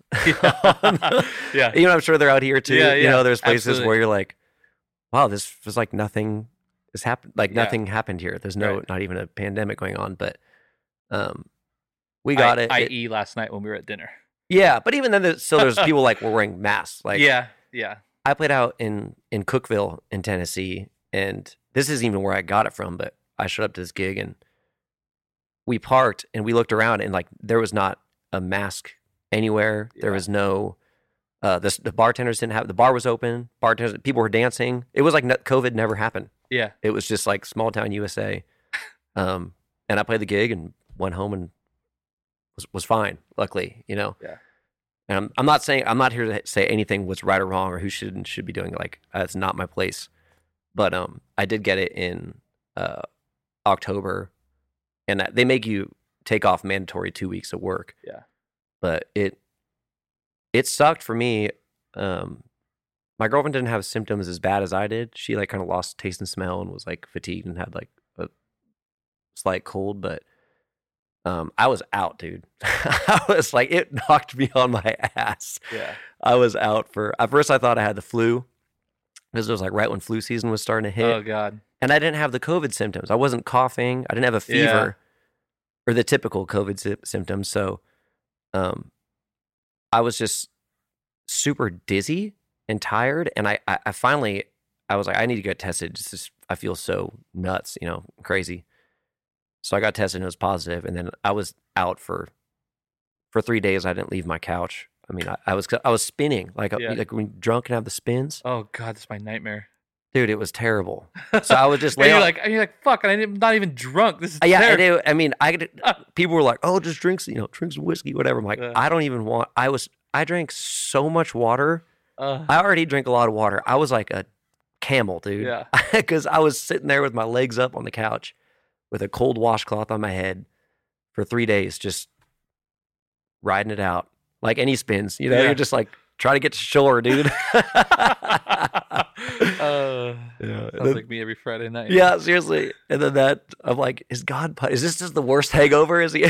is he punishing me? But Uh, um, I finally, and then you know, that turned into congestion and taste loss, and then crazy fatigue. I mean, I it took probably a month before I felt like my normal energy was back, and um, I had a dry cough that was really, really annoying because Yeah. it wasn't. It would just be like wheezing in the Yeah. morning and at night. It was every morning, every night. I would just start like dry coughing, but it sucked. It's it's real. I don't know, People out there who like who like don't think it exists still, and I'm like, I definitely had it. It, Yeah. it sucked. It just please be careful and take care of each other. Be just be nice to each other. Like, Seriously. everyone just be nice and be careful. But luckily, yeah, it's been to answer your question, which was like 20 minutes ago. Sorry, but um, it's been. I mean, Nashville as a whole has struggled big time because I mean the whole city is built on music and, Right. and live entertainment and bars. So there's been a ton of um, protests on on both sides of it. Like people protesting to shut bars down. There's people protesting to open the bars. You know, there's just it's like I feel like everywhere is just so split. But it's been now it's been open for a while, and it's from what I understand, it's staying open still Mhm. all the bars are back up open again and they're following all the rules and being careful or the ones that are supposed to. But who knows? I just i mean i i honestly just stay out of it. I just do what i'm yeah.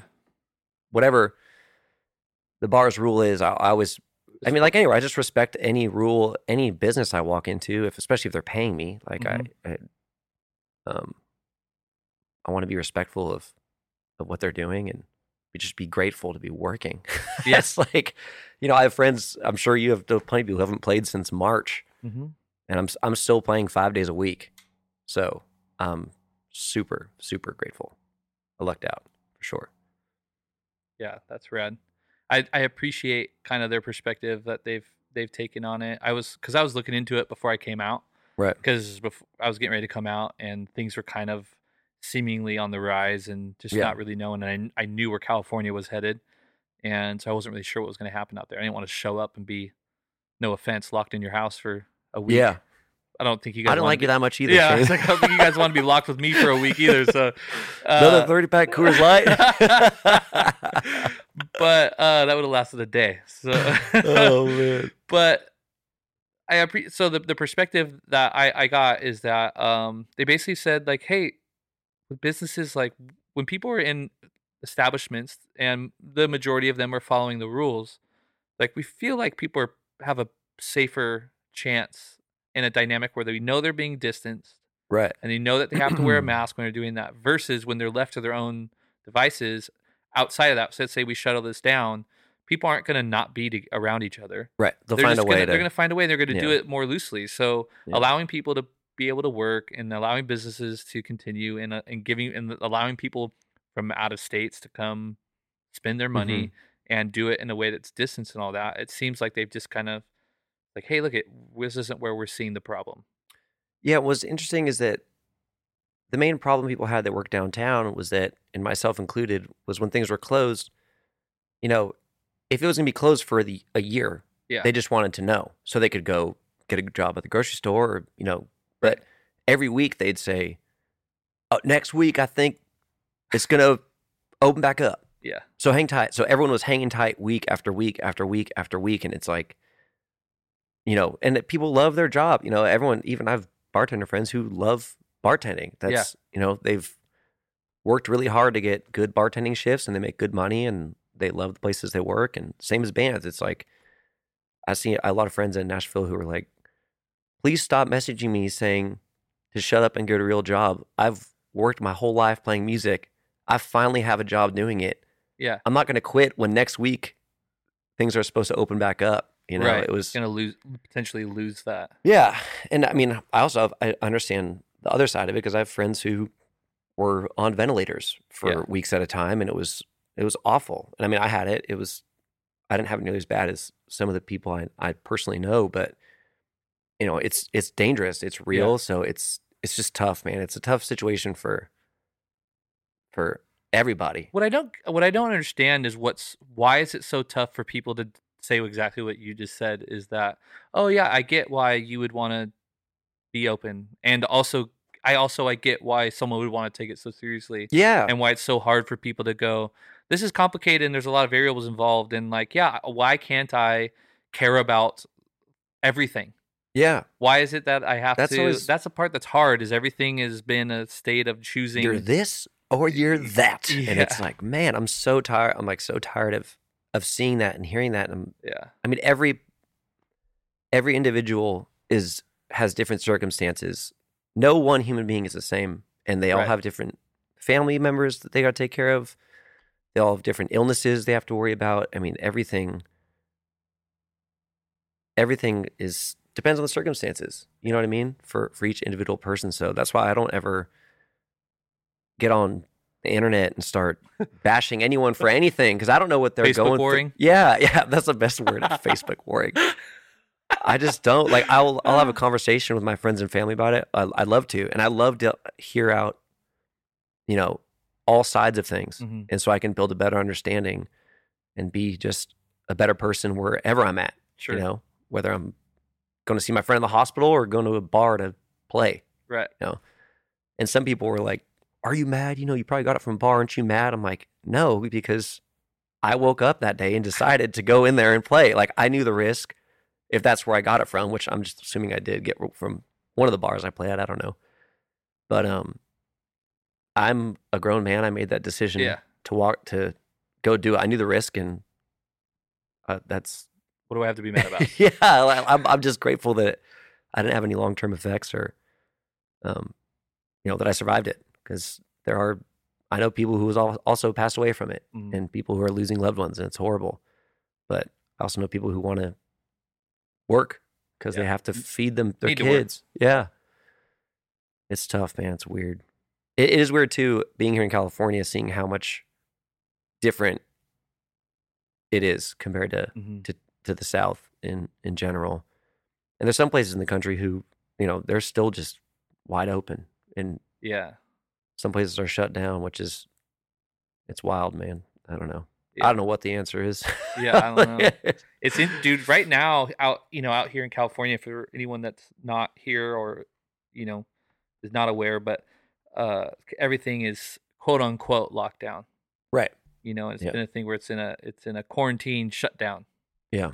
but it's been which and then it like it's shut down and then the strip clubs are suing the state and some judge decided to overrule the lockdown and say you know actually businesses can open and yeah. then and then two days later they go just kidding everything's got to shut down right.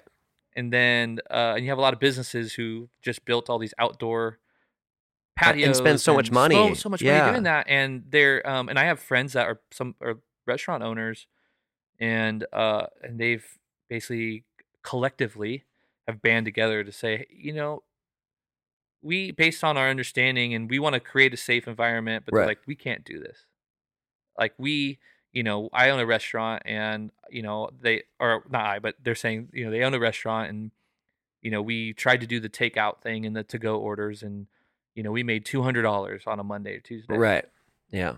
you know and then we just and we're like we can't the, the- business can't stay open and our employees are fucked like that's just not going to work you know and out of a out of a reaction to that reality not a political statement but i just said we're going to open and we're going to do it safely Yeah. and we're going to follow all the guidelines Let and do all those things their own decisions. and our employees that don't want to or who aren't comfortable will allow them to be furloughed and yeah, that's them fine. the Yeah. and, and the ones that do well then they'll they'll come in and work and because a lot of people will go well, it's unbelievable what you're making your employees do. And you're like, yeah, I'm making anyone do anything. Right. But you know, then they open up on a Wednesday and they do eleven thousand dollars in in restaurant sales, and now the uh the state or the city's coming in. They're giving cease and desist letters, Gosh, and man. they're saying you guys got to close down, or you're going to be fined a thousand dollars a day every day you're open.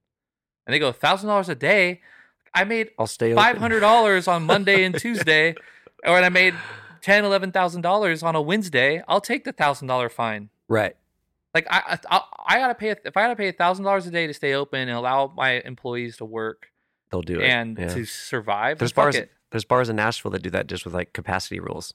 Yeah, They're like, we don't care. We'll pay. The, you know, Yeah. which is is wild to think about. yeah, The It's same thing. Yeah, in uh in Nashville too. That was a huge. I remember it was midsummer when it was like lockdown extreme, and um, it became everyone became aware that strip clubs were open the whole year. Like Yeah. they never shut down. The strip clubs just stayed open, and it was a it was a huge thing. You know, Yeah. especially uh, female singers out there in Nashville were like, fuck it. I so the oh they're like I can Yeah, I can legally go on stage Yeah. and get completely naked and have people throw dirty money at me. I mean, cash, my money's clean. but but I can't go sit on a stage on a bar stool and sing. Right. Like there's yeah, this is I don't know.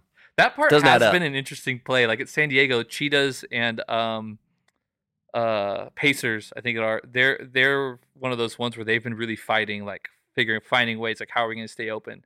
And at one point in time, it was like, yeah, everything's got to be shut down except for the strip clubs. And it's like so many people are like, do I got to put a pole in here just for my business to stay open? crazy. Yeah, and you're like, fuck. You Well, know, yeah, nothing surprises me yeah. this year. It's Also, just- do I got to go to the strip club just to get a meal? yeah, You know, like what's Yeah. it what's it gonna take? And it's just and there seems to be no rhyme or reason um to it eh, other than it just becomes such a political thing and, and California is very interesting on that dynamic, but yeah. that's a whole nother I would say all, all I know, it's like that old Operation Ivy song. All I know is that I don't know. It's like I don't know how. Yeah. I don't know the answers. I don't know. I don't know what what the. I know what I see every day, and you Yep. know I I just try and be be nice and do the right thing. Mhm. I don't want I don't want anyone's business to go under. I don't want anyone to get sick either. It's Yeah. it's like I don't know what the answer is, but it's it's tough to. I, I just I hate seeing people so so divided and so angry at each other, Facebook warring, and it's like we always say. We're like, I, I don't know. One person has been like, you know what? I felt really strongly about this issue, and then someone talked shit on my Facebook, and I completely changed. Like, I don't know. Like, I'm a new man. yeah, I'm a new man. Like, Like man, you really had a good point. yeah, wow, Wow. Mr. You know, so and so from high school twenty Yeah. years ago.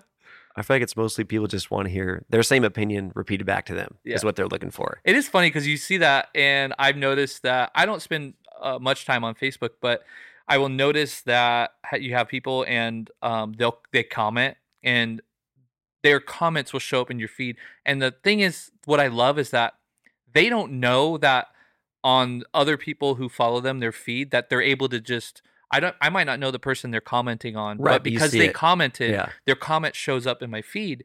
So I'm seeing them essentially copy and paste these arguments in like Oh, five man. different things, and you're like, dude, what are you trying to accomplish here? Like, there's so much better things to be so doing. many better things to be doing. Or you could see their timestamp, and it's like, you know, 1 a.m. or like, Yeah. I'm like, bitch, go to How sleep. How many bottles of tequila are you or, like? yeah, or whatever. And it's like, fuck, what are you trying to do here? And and that's the part that, man, I always say that it's always a kind of a joke, but yeah, the internet has created this buffer right. that says I can say I can say anything and not have to get worried about getting punched in the face. Yeah, it's true. Like man, I I want to go back to a time where there was a little bit more fear involved in the and feeling like there's some Yeah. consequences to saying something. But it's funny that makes me think about because I don't ever I don't argue or say anything Yeah. on Facebook about anything political or even COVID. I mean nothing. Yeah. I just it's there for like music and Yeah. I want to see my friends' kids grow up. You know. Yeah. But the way I was raised, like my dad, you know, was he's a East Coast, you know, badass, and it was if you say things, there are consequences, and that was you better fucking mean what you're about to say. yeah, and you have to back it up. Yeah. You know, you can't be calling people like you can't call people names. Yeah. If you do, there's consequences, and that's why I don't. I just don't get involved in the, the Yeah. Facebook warring, Uh, and that's one thing that, even going back to your question about COVID and Nashville and stuff. One thing I loved about, like, I'm grateful for the whole experience is that it really taught me how to be a hermit Hmm. and be really happy doing it. Yeah. Because I remember at the beginning of it, I was like, okay, I can see this going a few different ways. You know, Yeah. I could go mentally insane Yep. and be You see it happen. screaming at the computer and being mad at our mayor or whatever, or I can use this as uh, time off Mhm. to like focus on myself, my health, my relationships, you know, my family, my music. Mhm. Um, that's why I did that. Uh, the album I put out this year, I did it during quarantine. Like Yeah. you know, I, I taught myself new stuff about recording, and and the whole thing was was great. It was like a summer off, like from the world almost. And I kind of just kept my head. I didn't pay attention to the news. I feel like I just was anything I needed to know. I knew. You know, not like to sound like I was just trying to be some ignorant fool. You know, Yeah. I stay educated, but I'm not scrolling on my phone 24 hours just arguing with people. Like, it's not changing anything. Yeah. It's not changing.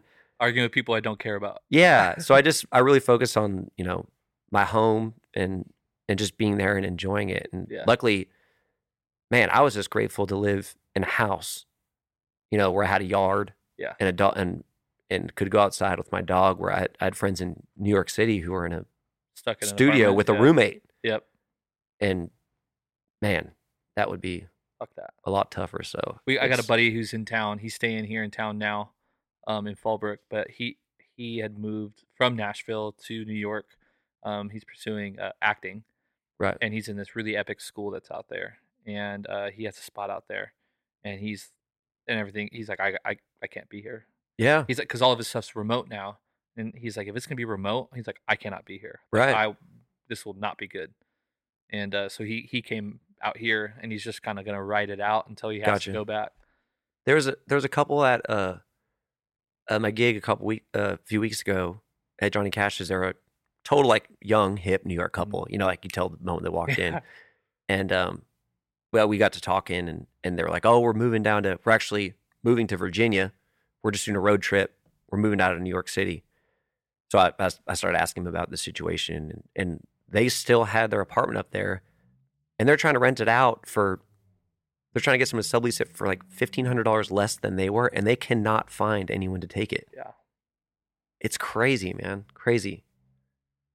But if you're going to be in quarantine, you're better off being out in the in the sticks. You know, Yeah. you can go outside and, and go on a run, play play music as loud as you want. There's Yep. no no neighbors. I can imagine it, would have been tough, but it Yeah. was good. Definitely, I've been extremely fortunate to have, you know, things, Yeah, you know, things that I you know, have my hands in to stay busy and and a place like this to be able to yeah. at the worst case Just run away. Yeah. Find something, you know. Oh, and that's, man. Yeah. I remember the the. I don't want this. Again, I don't want this to go political at all, but I love it. I remember when it was uh like beginning stages of COVID and the beaches were closed in California. Oh fuck! That's when everything went ham. And I was watching like the protest footage and the the signs people were bringing. It was like commies can't surf. Like all this crazy stuff. I was like, oh man, like my hometown. There it is. Dude, it was some crazy shit, man. Commies can't surf. It was like the funny and I grew up surfing, I mean I get it. Like Dude, it the- was the interviews of it was crazy. Like we live right off the beach, and essentially it was like we go walk the dog, and it's like we couldn't like it's only two, like two three blocks away. Yep. So our normal block, they'd have it a barricade with a cop sitting there every day, at the beach. wait for the on the street that goes down to the beach, and it would just be like, nope, can't go down there, Crazy. can't go down in the sun in the sand, Right. you know, or Yeah. whatever. And it was like, dude, it was that was that was some that was scary. It's like movie shit. It yeah. felt like some weird Armageddon shit, right. and it was eerie because you know You're if like, you've the ever waves are oh dude let that was the go, other thing. man. I remember seeing videos of people getting arrested, like For trying to go surf. They go they they go surf and then they'd get like like the lifeguards and shit, and like the the police and boats would come and chase them, and they're trying to run away, and they're getting tackled by cops and getting, you know, arrested for There's that one dude out in paddleboard way by himself. Like, yeah, I think it was in Orange County or something. Yep. He was like way out way there. out. And Coast Guard had to like come and bring him into shore and arrest So him for crazy. paddleboarding. It's wild. Yeah, I mean, dude, I don't see them going back down that road. I don't think anyone will Right. allow it, but it, it is definitely that was an interesting time. Gosh, man. Yeah, I mean, but we said earlier about when downtown shut down in Nashville, they're they're saying like they might shut down Broadway, and I was like, they can't. It's it's not allowed. Like it's against Yeah. the law. They can't just close down a street of business. Yeah. But these years taught you anything. It's buckle up, man. You don't know what the hell's gonna happen. Yeah, We're we're all waiting for the season finale, the aliens or something. dude, it's like watching Lost. Yeah, Dude, yeah, that's what man. it feels like. It's like Yeah. every like every two weeks, it's like dun dun dun, Yeah, and you're like, I feel like I got somewhere. What's gonna happen tomorrow? and when it's quiet for a while, you're like, something's brewing. Like Where's- I know there's gonna be a big story. The fucking smoke monster. Yeah. I keep seeing memes about aliens. It's like season finale 2020, the aliens are coming. It's Dude, like confirmed aliens, and everyone's like, yeah, whatever. Like, Yeah. it's like not even a big thing anymore. It's like, I just want to go make pizza. like, I want to go back to work. Like, it, Uh, it's nuts, man. yeah. Shit, man. Shit. Yeah. I appreciate having you on. Dude, thank you. I was This I was awesome. bummed that uh because I know when I was in Nashville we were trying to stop staying in your house. Right. And I was like, Oh, we gotta do this, we gotta do this. And yeah. I did one with Pete and Corey. And then it got to be like right around the last day. It was like, It's like fuck, you're man. leaving. Yeah. I know. I was I was gigging the whole time too, Yeah. so that was like a whole nother thing. But this was great. yeah. Worked out. I'm glad you guys were able to make it out. Yeah, dude, I'll do it anytime. I could literally, I mean, I've been rambling for the last two hours about everything. I could sit and talk about all sorts of stuff, man. we didn't even get into more recording stuff. We can do that for part two. but- yeah. Oh, there will be part two. Yeah, yeah. Anytime, man. It's it's great. So thank Yeah. you for having me. I love it. Hell yeah. Thanks for the beer. Yeah. We got more to drink. I know. and thanks, friends, for listening to Dolly's podcast. Spread the word. Dolly, Dolly's awesome. Love him. Entrepreneur of the year, Shane Uh, Dolly. Okay. Uh, We'll end on it. Perfect. Thanks, man. I'm losing my mind, losing my mind. All I want is you.